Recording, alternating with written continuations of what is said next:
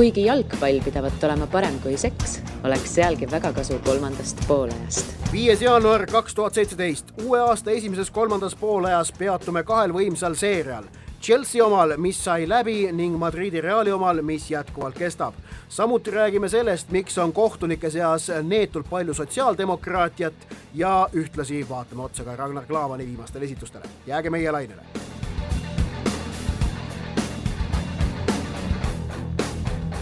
Nihao, Disan ge Yiban Xianzai Kaishi. Ehk et äh, alustasime tänast kolmandat poolaega hiina keeles pühendusega äh, härra Vitselile, Belgia jalgpallikoondise mängijale, kes siirdus Peterburi seniidist Taavi Rähni endise koduklubi Tianjin Qinjini ridadesse, kus ta hakkab teenima ilmselt selliseid äh, summasid äh,, millest, millest Euroopas võib ainult unistada. aga mis siiski mitte nii palju kui Carlos Tevez. ja ilmselt jah, mitte küll nii palju, aga jah, et Hiina jalgpall värbas järjekordse Euroopa tippmängija ja selle puhul me uue aasta, kahe tuhande seitsmeteistkümnenda aasta esimest kolmandat poolaega ka väikese hiinakeelse tervitusega kõik koos siin pidulikult alustasime Hiina keeles rääkis teiega Ott Järvela, täna on lisaks stuudios veel Viljar Voog. ilusat uut aastat! ja Henri Rull. häid jõule järgmiseid siis, on ju äh, ning teemaks, nagu kolmandas pooleas reeglina kombeks, on siiski jalgpall. ning äh, et meie eelmisest tavasaatest on möödas juba kaks nädalat, siis on vahepeal jalgpallis juhtunud üht koma teist, aga tuleb tõdeda, et eelkõige on juhtunudki Inglismaal, kus selja taga maruline pühade graafik, eile õhtul lõppes Londoni Chelsea kolmeteistmänguline võiduseeria Premier League'is, kui jäädi võõrsil null kaks alla Tottenham Hotspurile. Henri, sinu analüüsi ja järeldused sellest eilsest äh, kahtlemata väga huvitavast mängust? ma ütleks niimoodi, et see oli üks paremaid mänge, mida mina viimasel ajal näinud olen, sest et et eh, noh, see, et mõlemad meeskonnad on kvaliteetsed, ei ole ju kellelegi üllatus, aga, aga see, mismoodi eh, mängiti ja mismoodi nii-öelda ütleme, mõlemad meeskonnad olid taktikaliselt suurepäraselt valmistatud, teadi üksteise nõrki kohti ja, ja neid suudeti noh, enam-vähem ka ära kasutada, aga Tottenham näitas küll sellist mängu, mida hooaja keskel või isegi hooaja alguses noh, neist oodati, aga nüüd lõpuks siis nad on eh, uuesti reele saanud, eks ju, ja, ja, ja selle, selle võiduga nad kolmandaks tõusid, kui ma ei eksi, jah. et äh, Chelsea oli noh, Chelsea ain-, kõige võimalus oli Eden Hazardil, aga peale selle väga palju rohkem võimalusi ei olnudki et eh, ei saaks öelda ka, et eh, Spursil väga palju šansse oli, aga Kristjan Erikson ja Dele Alli koostöö on eh, noh, fantastiline. Tottenhami kohta võib ilmselt öelda, et nüüd on saavutatud piisav hoog, mis lubab neil lõpetada hooaja meistrite liigas koha tagavas esinelikus, et siis uuel hooajal meistrite liigas taas kord põruda ja noh no, no, minna sinna oma tavapärasesse tsüklisse tagasi. no ei tea, selles mõttes, et see meistrite liiga hooaeg läks jah aia taha, aga samas see oli ka Pochettino esimene hooaeg meistrite liigas ja ka nii tiheda graafikuga, et kui ta Southamptonis või Hispaanias, et seal ta, seal ta nii noh, no eelmine hooaeg oli ju Spursil Euroopa liiga, mis oli tegelikult ju veel keerulisem. noh, aga noh, seda võeti ka niimoodi poole jalaga, nagu Inglise no. klubid ikka. ühesõnaga, nagu ma aru saan Oti ennustusest või, või siis äh, spekulatsioonist, siis sinu jaoks näeb äh, hooaja lõpus Premier League'i tase, tabel välja niimoodi, et noh, eeldatavasti või loodetavasti siis eestlaste poolt, et Liverpool esimene, Chelsea teine, siis Arsenal ja siis Tottenham, sest sellist nalja ju ometi ei juhtu, et Tottenham oleks Arsenalist eespool. seda pole juba kakskümmend ja mõni aastat vist juhtunud, nii et aga no kui ma praegu vaatan, ma ei, ma ei no tähendab, ma tean jah, et see Arsenal lõpuks ennast sinna esinelikusse ära venitab, aga nagu loogiline see praegu küll ei tundu. absoluutselt, aga ei, no ei tundu, sest no Man United on saavutanud praegu sellise väga hea rütmi. ja Spurs samamoodi. just, eh, ja, ja no Man City, ma millegipärast arvan, et lõpuks saavad oma mingitest muredest siiski jagu ja pluss nemad on ilmselt kõige tõenäolisem see, kes võib hakata jaanuaris raha kulutama. jah, absoluutselt, aga Spursi juurde naastes siis ma tahaks ühe asja öelda, et eh, Harry Kane on suurtes mängudes eh, nii siis eile Chelsea vastu kui ka Manu vastu, mis oli seal kuskil detsembri keskpaigas, et nende suurte vastaste vastu ei, ei, ei ole ta kuigi hea, et Manu mängus oli täiesti anonüümne ja eile noh, kõik vast-, kõik, kõik suured vastased peale Arsenali, kellele ta alati kuidagi suudab ikka ära lüüa, on ju. jah, et, et ma arvan, et seal on Spursi jaoks küll murekoht, et Alli on küll viimases kolmes Premi mängus kaks väravat löönud ja Erikson on ka väga hea soos, aga aga noh, ütleme, Keini Keini esitusi suurte meeskondade vastu on ka vaja ja häid esitusi just. et jah, ta, ta on küll viimase kaheksateist mänguga seitseteist väravat löönud, aga aga noh, ütleme, penaltid on ka palju olnud. ma ise küll seda mängu eile ei vaadanud, aga kui ma pean tunnistama, tulin siia saatesse, kuulsin, et eile see mäng üldse toimus, mängisin pokkerit, kaotasin kümme eurot samal ajal eile, ei taibanudki üldse midagi muud teha, siis noh, aga, aga mis see tegelikult lõppude lõpuks üllatus on, et kõik seeriad peavad kunagi lõppema ja kui Chelsea võõrsil kellegagi kaotama peaks, siis noh, Tottenham selles mõttes tundub igati loogiline valik, et tegu on siiski Inglismaal absoluutse eh, tippmeeskonnaga ja tegelikult noh, on ju kõigile neutraalsetele vaatajatele, kes, kes ei ole otseselt Chelsea toetajad, see ju ainult hea uudis, et Liverpool küll ka jah, siis viimases mängus koperdas. seda valusam see Liverpooli viik on neile. noh, aga, aga ikkagi, et Chelsea eduseis ei kasvanud üheksaks, vaid on nüüd kõigest viis, nii et noh, kahe, kaheksaseks oleks saanud kasvada, aga okei okay., jaa, et, et tegelikult kokkuvõte sellest kahekümnendast voorust on siis see, et esikolmik ehk et Chelsea, Liverpool, Arsenal kokku suutsid koguda kaks punkti ning neid jälitav kolmik äh, Man City, Spurs ja Man United kõik võitsid ehk et äh, kõik läks palju tihedamalt kokku, mille üle meil jalgpallisõpradena on muidugi ainult äh, ainult hea meel. noh, ja kui me tuleme tagasi selle minu küsimusele sulle, siis ongi see, et noh, neid meistrite liiga kohti, mis järgmiseks aastaks ka kõik rahamäed on ju kohale võiks tuua, neid kohti on palju vähem kui reaalselt seda kohta nõudlevaid meeskondi, et kui me räägime vahetavalt Inglismaast, et kus ongi sul suur nelik ilusti olemas ja eest ära või või olgu, olgu see mis iganes, on ju, siis seekord noh, võrd-, võrd-, võrdsete võitlus sinna selle peale. praegu on selgelt näha, et esikuuik on juba eest läinud ju, sellepärast, et Man United kuuendana edestab seitsmendat Evertoni üheksa punktiga. aga sul ongi kuus, mitte viis või, või neli, nii et noh, seda, seda põnevam on ja noh, tiitlinõudlejaid ka, noh, me räägime Chelsea'st, Liverpoolist, aga noh, kas Cityt hakkaks nagu küll veel sealt maha kandma? Spursi ei saa ka teoorias vähemalt. Man United kaotab praegu Chelsea'le kümne punktiga. Äh, Man United kaotab tõepoolest kümne punktiga, et no.. ei ole ka võimatu, sest mängida on ikkagist ju seitseteist vooru veel ju. kaheksateist. kaheksateist jah, vabandust. noh, samas, samas, samas kui üks neist meeskondadest peaks koperdama, siis ma paneks raha Manu peale, mitte Chelsea peale. Koperdama, no Manul, Manul noh, ei ole enam väga koperdada, siis nad peaksid kellestki tahapoole langema, aga ei no ma mõtlen selles mõttes, et seal no, tiitlijahis on ju, et seda no neil muidugi on kõige keerulisem, sest nad on juba niivõrd palju eksinud lihtsalt, on ju, et see, see on nagu selge, et ei no noh, loogika nagu väidab, et ikkagi ütleme niimoodi, et ma arvan, viiskümmend protsenti, isegi kuuskümmend protsenti on tõenäosus, et meistriks tuleb Chelsea või Liverpool. jah. ja ülejäänud nelikümmend protsenti jääb ülejäänud neljale. Ma arvan, et see on üsna adekvaatne ennustus või arvamus. jah. okei okay. aga Liverpool ongi järgmine teemast, noh, ei saa ju ometigi üle ega ümber minna, ärisaladust avaldamata võime kõik koos kinnitada, et Ragnar Klavaniga seotud äh, uudised või noh, kõik, mis, mis teda puudutab, teeb e-, Eesti veebiportaalides, näitab üles täiesti noh, uskumatuid lugejanumbreid, ehk et see vaimustus on äh, seoses Klavani põhikoosseisu tõudmisega ikkagi tohutult võimenenud. ja, ja huvi tema vastu ja see arusaamine, et äh, kuivõrd suures mängus Eesti koondise kapten sees on, jõuab praegu pärale üha enamatele Eesti inimestele ja seda nauditakse ja selle üle ollakse uhked ja ja sest see ootus on olnud väga pikk, ehk et sellisel areenil enda meest mängimas näha ning ning seda toredam, et Klaavan on ka hakkama saanud, ehk et need äh, viis mängu, mis ta nüüd põhikoosseisus on olnud, äh, kolmteist punkti meeskonnal, lubatud lüüa viie mänguga kolm väravat, seda on keeruline mitte nagu kõrgelt hinnata ning äh, näiteks äh, just täna kirjutas ESPN või vabandust, eile õhtul avaldas ESPN ka ühe, ühe artikli, kus siis äh, nende Liverpoolist blogija arutleb selle üle, et keda ja mida või, või ütleme, milliseid positsioone võiks ja peaks Liverpool talvise ülemineku akna jooksul tugevdama, David Usher on selle loo kirjutanud ja, ja noh, ikkagi räägitakse eelkõige edurivist, tulenevalt põhjustest, et Sadio Mane äh, Äh, sõitis nüüd Senegali koondisega Aafrika rahvuste karikale ja, ja noh, räägitakse eelkõige edurivist, keskkaitsest või üldse kaitsest, millest veel mõnda aega tagasi tegelikult räägiti sel teemal. Ja detsembri algus, kui mäletate, ei mainitud enam äh, no mitte sõnagagi.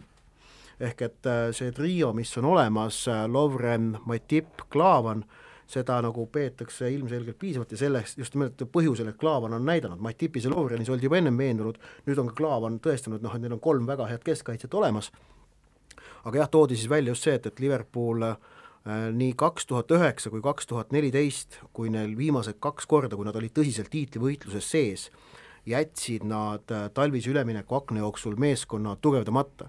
kaks tuhat üheksa lubati lahkuda hoopis äh, Robbie Keenil ja kaks tuhat neliteist prooviti küll tuua Jevgeni Kolopljankat endale, aga noh, ei õnnestunud ja, ja et äh, samas tuuakse paralleeliks, et kui tuhat üheksasada üheksakümmend, kui äh, viimati meistritiitel võideti, siis, siis just äh, talvel niimoodi ennast täiendati ja kui Kenny Dalgli-, Kenny Dalglish, toonane peatreener, tõi siis Ronnie Rosenthali Standard Liège'ist, kes noh, andis selle, see viimase poole aasta jooksul siis oma sellise noh, tagasihoidliku panuse, lõi seal mingi seitse-kaheksa väravat, aga noh, oli selline lisajõud ja lisakäik, on ju ehk et äh, Liverpooli puhul jah, praegu räägitakse seda, et nad vaja, peaksid edurivi täiendama no,, mitte kaitseliini. eriti kui me vaatame sedasamast äh, viimast mängu, on ju, kus Daniel Sturridge näitas, milleks ta on võimeline, jälle vigastada saamiseks. ja, ja, ja siis näitas ka seda, mida tema puhul tuleb alati arvestada, et et mees võib olla olemas ja kui ta on olemas, on ta kindlasti väga ohtlik, aga, aga see, et ta on igas mängus Liverpooli olemas ja ei pea seal vahepeal nädalalisi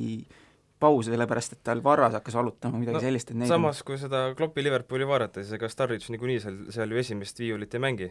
et äh, ongi selline noh, nii-öelda impact saab inglise keeles, ma ei, ma ei tea, kuidas ei no ütled, aga, aga, aga, olukorras, kus Mane nüüd ei ole? jah, ei, seda ma... küll, aga samas nad on ka erinevad mängijad mm. -hmm. et äh, et äh, see eduriivi täiendamine on selles mõttes loogiline, et kui see nii-öelda põhikolmik Firmino, Coutinho äh, Eh, lisaks ka noh, Lalana ja Mane näiteks, et kui neist üks saab vigastada, siis tegelikult noh, mäng on, mäng on ikkagist üsna no, mitte haavatud. ja nagu praegu on seis see, et äh, Coutinho on endiselt vigastatud ja Mane sõitis ära. just, ja, ja siis kas Firmino tegi ka vist selle jõulugraafiku ajal, tegi kõik mängud kaasa, et eh, noh, oleks seal rohkem, ütleme, roteerimisvõimalust olnud, oleks ma arvan, ka see Sunderlandi vastu võit ikkagist võetud mm.. et noh, see on loogiline, et kui Liverpool mängis nii palju mänge nii lühikese aja jooksul, kui Chelsea'l oli kümne päevaga kolm mängu, siis noh, on ju nagu loogiline, et et mehed on väsinud ja ei suuda ikkagist nagu seda, seda mängu näidata, mida nad muidu värskena suudaksid. no see väsimus kimbutas siin selles kahekümnendas voorus peaaegu kõiki mm. tegelikult, et noh, et et kes sai sellega paremini hakkama, kes halvemini hakkama, noh Tottenham ja Chelsea olid eile selgelt värsked, neil oli pikem puhkus, on ju et, et see oli nagu selgelt teema. ma korraks lähen nüüd tagasi veel selle esmaspäevase mängu juurde ka ikkagi, äh, Sunderland, Liverpool kaks-kaks, et äh, noh, Ragnar Klavani see penaltiviga või noh, olukord, kus määrati Sunderlandile esimene penalti, et ma sain äh, pärast mängu õhtul sain ühe huvitava kõne, kus ütleme niimoodi, päris autoriteetne jalginimene, jätame ta siinkohal anonüümseks, oli väga veendunud, selles olukorras viga ei olnud ja, ja et see kummalise nimega Sunderlandi mängija, kes mulle praegu meeldib, oli Njong vist, et see sukeldus. et noh, ma vaatasin seda nii ja naa, aga no ütleme nii, et noh, et noh, sellisest olukorrast ikkagi üldse noh, kui penalti jääks andmata, oleks see suhteliselt arusaamatu otsus ikkagi. Mis mind selle olukorra juures äh, häiris või ütleme siis Klaavani puhul häiris, oli see, et see oligi noh, nii rõbe, nii mjassa olukord sisuliselt, see on see, et miks ta läks seda, miks läks ta läks seda olukorda niimoodi mängima, sellepärast et ta kartis, et kui jala välja torkab mm, -hmm. siis tuleb see penalti, lõpptulemus on see, et tuligi penalti ja ta tegelikult ei üritanudki lõpuks ja. seda palli mängida. ja miks ta seda olukorda üldse mängima läks, oli see, et Vinaldum oli enne eksinud et see, noh, aga, aga selles mõttes keskkaitse peab ka sellises osas, sellises kohal kindlasti ja. nagu vastutust kandma. ja siis, aga jah, mis ma tahan veel rääkida ka siin, siin ära nüüd märkida, et et no natukene sai, sai millegipärast kommentaariumisse kiigatud selle mängu järel. Ja noh, seal oli näha, näha esiteks nagu vastavaid natukene noh, kes on nagu eeldada, noh mingi, mingid inim-, mingitel inimestel ikka mitte midagi ei meeldi, kui teistel hästi läheb, ja siis oli nagu siiralt see, et noh, nüüd on kõik pekkis, et nüüd, nüüd, nüüd ongi nagu põhikoosseisust raudselt välja ja noh, pole mingit pidu, et sellist asja ei anta andeks ja niimoodi päris nii ka pole? ei, et see ikkagi keskkaitsjate keskkaitsjate esitusi kindlasti hinnatakse ikkagi ütleme, pikemas plaanis, et ründajate puhul on see hetk, ütleme, iga mänguvorm ja enesekindlus, see on nagu suurem faktor, kas oled põhikoosseisus või mitte. et see, kes parajasti on väga heas hoos, või no ütleme noh, kes eelmine mäng lõi väravat, sellel on hea šanss järgmine mäng uuesti põhis olla, on ju, see on nagu loogiline. kaitsjate puhul vaadatakse natukene pikemat plaanis seda esitust ikkagi ja ja see, ütleme, ma usun, et see, kas Klaav on nüüd järgmistes mängudes on põhis või mitte, see sõltub äh, seda see Sunderlandi penaltiviga ei mõjuta mitte üks raas, et seal, seal on hoopis teised te tegurid. tuleta meelde, et kui sa ütled järgmised mängud, siis tuletame ka seda meelde, et järgmine liigamäng on Liverpoolil alles üheteistkümnendal jaanuaril. ei ole, viieteistkümnendal jaanuaril. vabandust, viieteistkümnendal, sorry, jah, üheteistkümnes on karikas Southamptoniga ja, ja FA, FA Cup siis kaheksandal nüüd, nüüd pühapäeval on Plymouthiga on Inglise karikas, siis on kolmapäeval võõrsil Southamptoniga äh, liigakarikas ja siis on äh, pühapäeval, viieteistkümnendal võõrsil Man Unitediga Premier League. minu loogika ütleb, et Plymouthi vastu mängivad vahetusmehed. oleks loogiline, jah. noh, ja et, ja et kui kukutakse välja, siis kukutakse, sellepärast et äh, see on noh, ütleme, see, see risk tuleb võtta, sellepärast et liiga karikas oleks juba poolfinaalis, et seal oleks see niivõrd lähedal. et see on juba puhtalt sellepärast on põhjendatud Plymouthy vastu ilmselt saab äh, Matip saab seda jalga proovida, kui ta vähegi kui see jalg natukenegi kannab, jah. ja äkki antakse Joe Gomezile ka lõpuks mänguaega. nojah, ja Lukas, ei no Lukas on ilmselt üks keskkaitsja ikkagi Priimati vastu.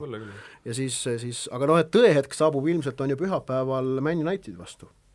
järgmise, järgmise nädala pühapäeval, et kas, kas, kas ei või jah.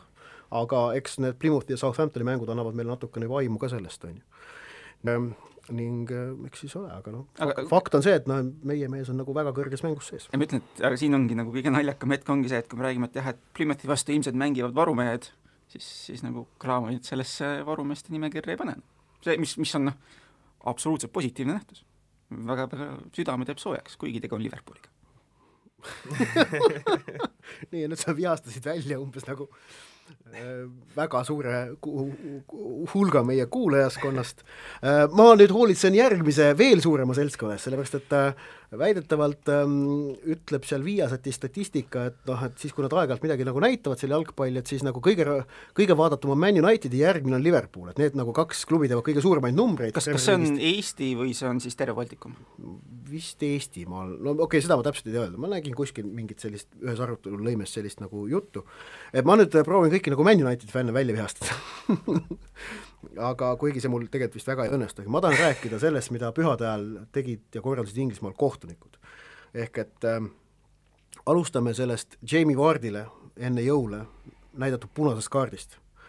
jätkame sellega, kuidas tühistati Zlatan Ibrahimovitši värav, see, mille ta selle kung-fu löögiga lõi.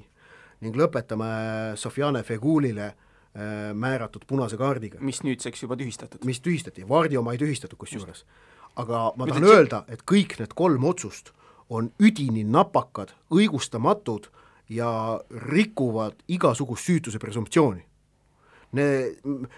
jalgpall, me ei saa jalgpallist välistada võimalusi, et kellelgi murtakse jalaluu ära. aga praegu need kohtunikud proovivad seda kangesti teha ja on selgelt liiga ettevaatlikuks läinud. ja noh, ohtlik mäng, sellega ei tohi üle pingutada jalgpall on kontaktala ja noh, lõpuks ma tean, vastuargument on see, millega tullakse ja öeldakse, et aga me peame kaitsma mängijaid ja staare, sellepärast et kui Lionel Messi läheb katki, siis on jalgpallile see tohutu kahju. paraku tuleb see risk võtta, et Lionel Messil läheb vahest jalaluu katki. me ei saa muuta jalgpalli täiesti kontaktivabaks ja selliseks äh, pehmode spordialaks. ehk et äh, see, mida tegi Sofjane Feguli äh, täiesti normaalne, seal äh, ma ei tea, kas seal isegi kollast kaarti oleks pidanud näitama. see, mida tegi Jamie Vardi, see ei ole elu sees punase kaardi viga, elu sees ei ole punase kaardi viga ja see, mida tegi Zlatan Ibrahimovitš, oli geniaalne, suurepärane, atleetlikult äh, ülimalt meisterlik sooritus, mille röövimisest Lee Masonit võib mõnitada nii palju, kui kulub, sellepärast et ta väärib seda mõnitust. sama asi ma ütlen Fegulile määratud punase kaardi kohta. Nendes olukordades äh, kui määratakse hiljem kohtuniku sõimamise eest mingid kollased kaardid või mingi karistus, kõik tuleb tühistada, sellepärast et oli õigus kohtunikku sõimata nende otsuste eest. see Vardi otsus ka, et äh, eile Spursi... argpükslik otsus. absoluutselt, et kui Glen Johnson oli see, kes Vardi siis sellest ta tasakaalust välja lükkas, mistõttu Vardi jah, lendas jalad ees küll peale, aga aga noh, seal, seal, seal ja, ja seal ei olnud ju mitte midagi tahtlikku ka. et seda enam see noh, šokeeriv otsus täiesti ja sellest räägiti ka eile, eile kui ma vaatasin Spursi ja Chelsea mängu, siis äh, kommentaatorid ka rääkisid sellest, et äh, enne ma saan aru, et sa vaatasid äh, striimi pealt Sky Sportsi? ei, ma vaatasin striimi pealt küll jah, aga ma vaatasin NBC Sportsi ja ma okay. sain teada, et Phil Neville on loll inimene. või tähendab, loll jalgpallikommentaator vähemalt. aga seal ka räägiti sellest, et enne Vardile punase kaardi määramist anti siis see, kes Inglismaal nende kohtunike ütleme, mitte, mitte koolitab, aga aga noh Mike Riley, noh? no võib-olla jah igatahes mingi kohtunike insti-, institutsioon ütles, et et peab siis lõpetama selliseid asju, et kus mängijad lendavad kahe jalaga sisse, et selles peab, peab, lihtsalt peab punaseid andma. aga noh, nagu see olukord näitas, siis ega tegelikult noh, nii mustvalge see olukord ka ei ole. ja Feguli samamoodi, ehk et jätkuvalt see on täiesti skandaalne, kuidas kohtunikele äh, kohtunikelt nõutakse punaseid kaarte ja see, et äh, punase kaardi mittenäitamine on kohtunike jaoks suurem eksimus kui selle valesti näitamine, see on, see on, see on absoluutne Euroopas demokraatias kehtiva süütuse presumptsiooni rikkumine ja ja see ei, seda ei tohi jalgpalliväljakule tuua, see on ebanormaalne. ja see on niisugune paras loogikaviga ka see on selline, vaat see, see on, vaat see on umbes selle asja nimi on nanny state inglise keeles. see on nagu liiga palju sotsiaaldemokraate on vist sinna jalgpalliotsuste sekka sattunud, on, kipuvad kõike nagu eh, ette ja taha ära tegema, et inimesed iseenda eest enam hoolitseda ei saa. mina, ma ei hakka Ot- Otile otseselt vastu vaidlema, aga minu jaoks selle, kõige selle asja juures häirib just see, et et kuidas asju võetakse erinevate mõõdupuudega. kui sa, sa pole jätkuvalt seda Manu fännastanud millegipärast, ma ootan, mis tuleb, aga aga, ma aga ütlesin seda, et noh, et ne, ne, neile kaks-null võidu toonud punane kaart Feguli vastu oli täiesti ebaõiglane, okei okay, Aga- muidugi see on tõsi, on see, et noh, et need manufännid, kel mõistus peas on, need ei vaidle vastu. aga kas see oli, kas see oli Danny Blind vist või? Kes kaks mängu järjest Daley Blind. Daley Blind, sorry. Danny Blind enam ei mängi. kes, kes kaks mängu järjest ju noh, täiesti ei, see oli Mar-, ei, kontrollimatult see oli Markus Roho. okei okay,, Roho. jaa, ei seal oli jaa, et noh, vaata need asjad olid need, kust oleks pidanud punane tõusma. aga ei tõusnud kumbal, kummalgi korral, noh. jah, ja siis ilmselt selle pealt tuli reaktsioon, nüüd te peate, peate hakkama andma ja selle peale said Vardi ja Feguli täiesti nagu noh, ajuvaba punase kaardi mõlemad. seda imelikum on minu arust see, et kui Feguli punane kaart tühistati, aga miks seda ei tehtud Vardiga? Sellepärast, et äh, see protsess näeb Inglismaal ette, et äh, olukorra vaatavad üle kolm ekskohtunikku, kui ja kõik kolm peavad nõustuma, et kaart oli ebaõiglane, et see tühistataks. ja ütleme nii, et teades Jamie Vardi peomeeleolu, siis ma arvan, et ta ei olnud ka väga kurb, et jõulud tuli ette nagu kod-, koduseinte vahel, mitte kuskil mööda Inglismaad ringi käies. Õnneks on Leicester ka natukene kosumas tabelis selles mõttes, et nad saavad kevadel kenasti meistrite liigale keskenduda. Äh, Aga jõulugraafikust tahtsid Viljar sa ka paari sõnaga rääkida, ehk et äh, me nautisime äh, kahtlemata Inglismaal väga vahvat jalgpallitsüklit, kus äh, alates kahekümne kuuendast detsembrist nüüd kuni viieteistkümnenda jaanuarini on kaks päeva, kus Inglismaal ei mängita tippjalgpalli, need olid kakskümmend üheksa detsember ja täna. ja vist järgmine neljapäev ka, vabandust, jah, kolm päeva. kus, kus ei ole nagu ühtegi mängu, kus osaleks kõrgliiga võistkond. ma, ma hakkasin mõtlema selle peale, et tõenäoliselt oma elus esimest korda ma jäin meelega hiljaks uusaasta peole. puhtalt sellepärast, et tuli vaja nagu mäng seda ära oli vaadata. no seal ei olnud muud varianti. et noh, tegelikult noh, ilmselgelt on see see... ETV punnitas, et Sepp ja Avandi teevad intervjuu Ratasega, aga noh, Jürgen Klopp keeras kõik jälle tuksi et, et noh, iseenesest inimesed saavad aru, et see graafik, millele Liverpool peale suruti, mis Liverpoolile peale suruti, on ju, et mängida kaks mängu vähem kui neljakümne kaheksa tunni jooksul, et noh, tippspordiga see ikka päris kaasas ei käi, et okei okay,, me ei saa võrrelda sellega, et kui kümne võistleja peaks tegema, on ju kaks nädalavahetust järjest võistlused. aga noh, üheksakümmend minti platsil ringi joosta, arvestades seda, et Klopp ikkagi ju mängitas sisuliselt ühe vahetusega, sunnitud vahetusega, Hendersoni vahetusega sama meeskonda, siis noh, mängida neljakümne kaheksa minutiks tagantjärele tarkus oli see, et Liverpool oleks pidanud ikkagi mänguks Sunderlandiga rohkem vahetusi tegema. Moreno oleks pidanud kindlasti alustama ja seal oleks noh jah, Milner, Milner palju... oli va-, vana mees, ei jaksanud. jah, niivõrd palju kui võimalik nagu vahetama, Milner oleks võinud keskväljale viia äkki, noh, ja sealt kedagi veel värske, värske, värsk-, jätta Firmino näiteks vahetusse, et tuua ta sealt äh, viimaseks kolmekümneks minutiks värskemana, on ju, väsinud kaitsjate vastu. noh, et aga jah, Klopp jäi natukene liiga konservatiivseks, aga järgmine aasta. just, et äh, võime juba ette arvata, et millest kirjutavad Inglismaa ajalehed siis, kui tulevad välja järgmise aasta graafikud, on see, kuidas peatreenerid, seekord ma eeldan, et mitte ainult Klopp, sellepärast et paratamatult tekib seal teistelgi meeskondadel väga-väga-väga lühikese vahega mänge, sellepärast et pange nüüd tähele, järgmise aasta jõulude ajal on ametlikud mängupäevad, ehk siis need mängupäevad, kus mängib enamik võistkondi mm -hmm. on detsember, kuusteist detsember, kakskümmend detsember, kakskümmend kolm detsember, kakskümmend kuus detsember, kolmkümmend detsember ja esimene jaanuar. Need on nii-öelda need ametlikud päevad, arvestame sellega, et noh, mingeid mänge seal ikkagi tõstetakse. selle, selle sees on see seitseteist päeva kalendri järgi, kuusteist on laupäev, jah jaa, jaa, kuusteist detsember on laupäev, sealt võib tõsta ühe mängu ettepoole, ehk et võib toimuda viisteist detse-, detsember ka mäng ja esimene jaanuarist, sealt võib tõsta kaks mängu edasi, ehk et teine ja kolmas võivad ka mängud olla, maksimaalselt siis kahekümne päeva jooksul peavad kõik klubid kuus mängu. Pole paha või?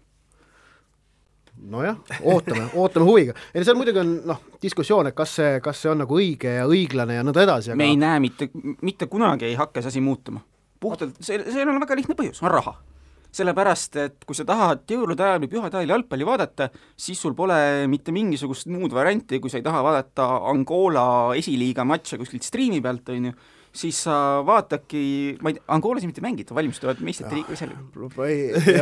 ei, ei noh, üks Brasiilias mängitakse näiteks. aga Inglismaa Premier League on, on see, mis seda võimalust inimestele pakub, see toob neile nii palju raha, siis seda reklaamiraha, kõike muud, et noh, see ei hakka eales muutuma ja noh, sealsed klubidel tegelikult on neil piisavalt palju finantsvõimekust, et omada piisavalt tugevat koosseisu, aga kaotaval peatreeneril, ütleme piisavalt paksu koosseisu, aga kaotaval peatreeneril on alati olemas vabandus, et kurat, need graafiku tegijad keerasid mulle, tegelikult on see, et noh, et äh, see graafik on kõigile ette pikalt teada ja selleks tuleb lihtsalt valmistuda.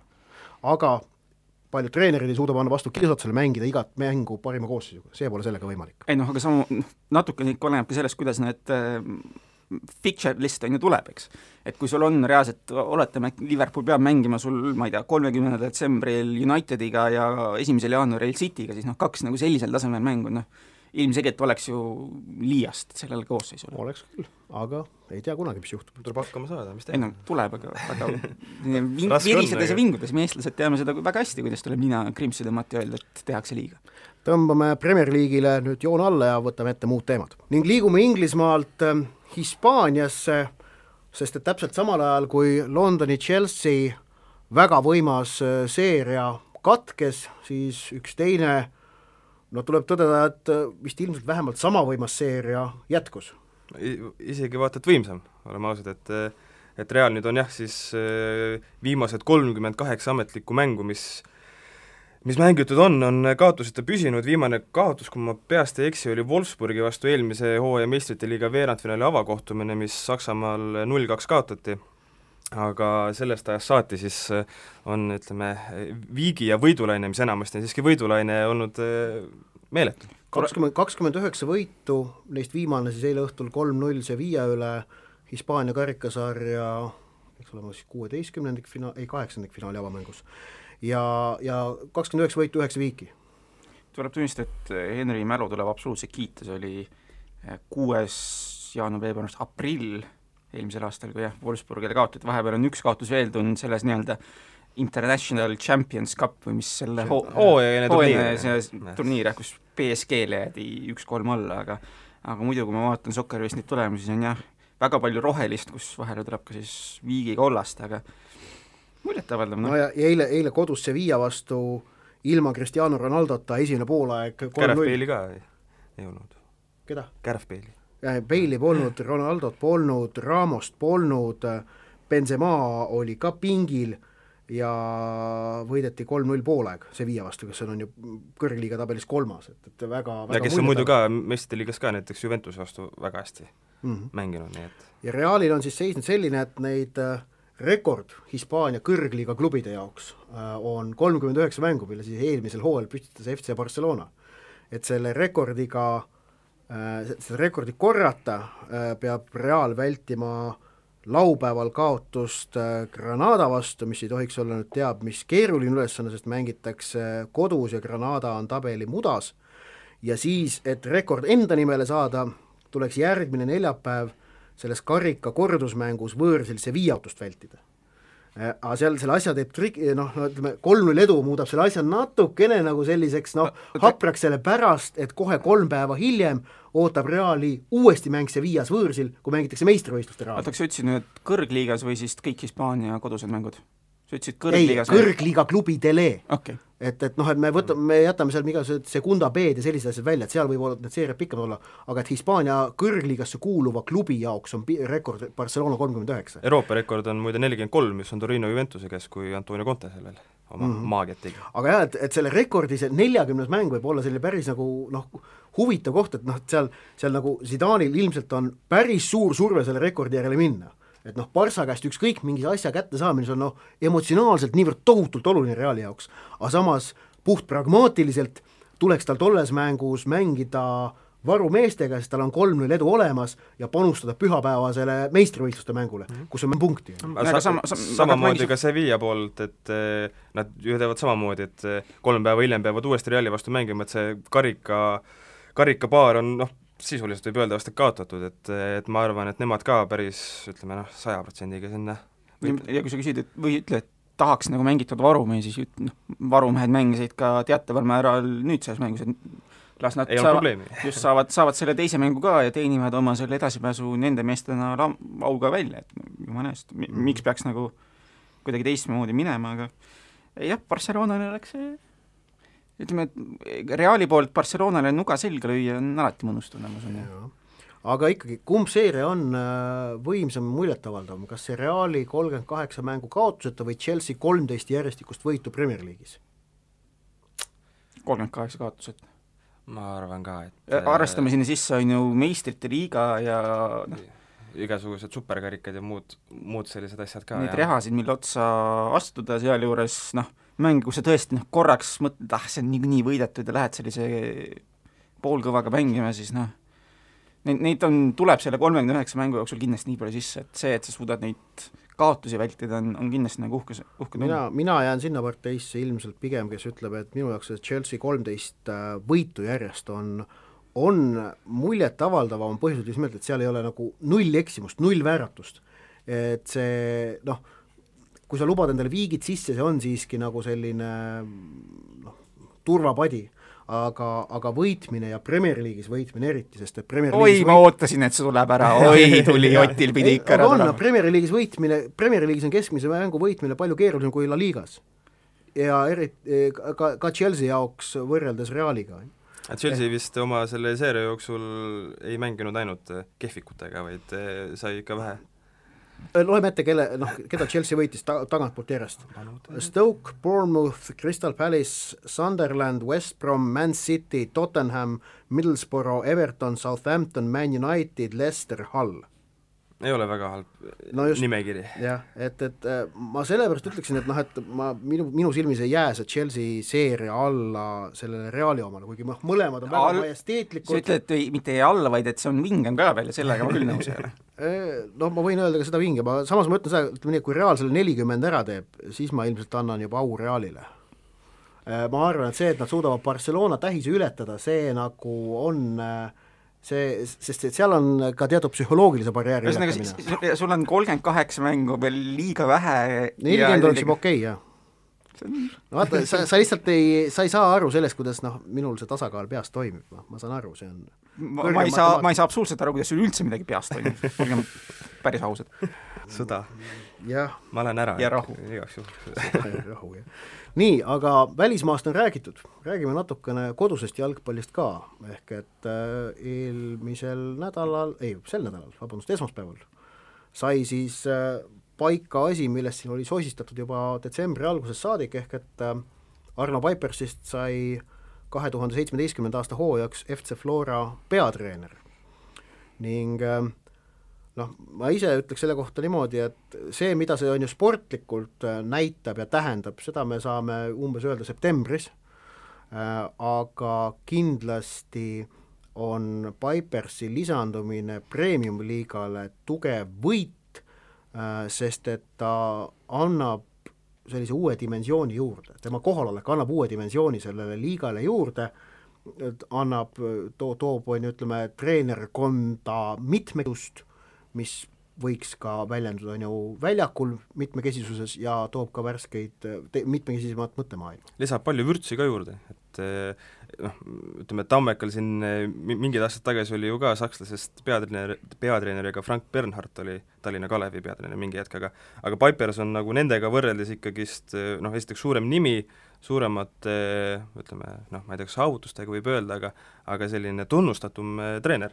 Seda, et, et Sergei Frantsev ja siis see Deniss Ugarov siin ka meil töötavad, seda me nagu välistreeneritena ei pane nagu tähele, et noh, need, kes idast tulevad, need nagu ei ole sellise, sellise ütleme, välismaa märgiga küljes. no selles mõttes, et kui me oletaks, et Levadia võtab endale Venemaalt mingisuguse peatreeneri, siis see kindlasti ei noh, ei ületaks niimoodi uudisekünnist kui Pipersi Florasse naasmine. minu jaoks on tegu sellise väga toreda nostalgilise lükkega, siis ma Arnold Pipers on esimene, mida ma kunagi intervjueerinud olen, aasta oli siis umbes kaks tuhat üks äkki või. siis ma olin kolmeteistaastane, Eesti Televisioonis oli uudistaja saade. Tema ja Martin Kaalma olid need inimesed, keda ma e-, e-, elus esimest korda oota, aga miks sina intervjueerisid neid, oli mingi lastetelevisioon või? jaa, uudistaja saade, kus said noored inimesed ise uudiseid teha oh see raks, selline asi. ma tean, ma olen kõva telekogemusega ajakirjanik ja nüüd siin trükin lehelugusid. ei tea, ei tea, kas see oli aastal kaks tuhat üks parem kui Aet Süvari ka aga, aga, aga siin ongi nagu küsimus on ju selles, et kas miks seda lüket nüüd uuesti teha, Pipers oli Floras aastatel kaks tuhat kuni kaks tuhat neli, on ju, et et miks minna ajas tagasi sellesse, sellesse ajastusse, et kas, kas no see ei, see ei tähenda no, ilmtingimata seda, et sellesse ajastusse ju minnakse tagasi, et paistab, et noh, Flora äh, kontor ja president ja ütleme, Flora ajutrust äh, koosseisus äh, Pelle Pohlak, Norbert Hurt soovisid oi, kuidas Ott sõnu otsib praegu. ei, ma, ma, kuidas seda arvan, soovisid selgelt, et äh, klubi ja meeskond jätkaksid nende välja valitud kursil, tuleb välja, et Argo Arbeiter, kes siis hooaja teises pooles meeskonda juhendas, et tegelikult no, hästi, hästi, äh, leiti olevat selle kursi hoidmiseks ebasobiv, äh, ma kahtlustan, et see võib natukene hakata välja nägema niimoodi, et Arno Paipers on peatreener meeskonnas, mida juhendab Norbert Hurt koos Jürgen Henniga. ehk et abitreenerite roll selles ähm,, selles Floras kaks tuhat seitseteist saab olema ilmselt ähm, Eesti kõrgliiga oludes pretult suur. jah, eriti kui ja Pipersi roll mm,, Piper, ja Pipersi roll on olla autoriteet, kes pitseerib ja viseerib need otsused? pretsedenditult suur on selline huvitav väljend, kui sa mõtled äh, Sergei Terehovi roll näiteks Kaljus, ma ei, ma ei ütleks, et see kuidagi ei, Sergei Terehovil Kaljus on noh, ütleme, ma väidan sulle, et, et taktikalised otsused ja, ja sellised suure plaani otsused teeb siiski Sergei Frantsev. Terehovil on küll selles mõttes väga oluline roll, et äh, ta peab äh, vene keelt mittekõnelevatel mängijatel, keda on päris palju, Frantsevit tõlkima kogu aeg, ka, ka trennides ta teeb seda siis inglise keelt, et sellest saavad aru nii eestlased kui ka välismaalased. ja ei no leiab muidugi ka, no ega, ega Janno Kivisilla roll Martin Reimi abitreenerina FC Floras ei olnud ka kindlasti mitte väike, vaid oli, oli väga suur, aga ma arvan, et selles koosluses võib see võib see abitreenerite roll olla selles mõttes jah, tõesti Eesti Tallinna tippklubide mõistes vähemalt pretsedenditult suur, et noh, me neid juri-, juriidiliselt on kõik korrektne lahendus, et need jätame kõrvale, kus on kus on äh, Sergei Ratnikov olnud ametlikult peatreener Narva Transis, aga tegelikult otsuseid on teinud seda abitreeneri pingilt, on ju Jagudin, et äh, noh, Ratnikov käib ainult istumas mängude ajal, on ju, sest et pro-litsentsi kohustus on vaja täita ja nõnda edasi.